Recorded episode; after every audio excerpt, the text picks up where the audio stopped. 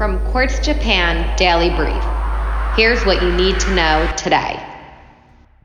The U.S. threatened renewed sanctions after Myanmar's coup.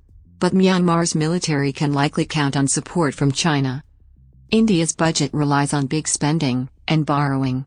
The government set a fiscal deficit target of 9.5% for the financial year ending in March, and is planning massive expenditures on healthcare, though still less than anticipated. The UK formally asked to join the Trans Pacific Partnership.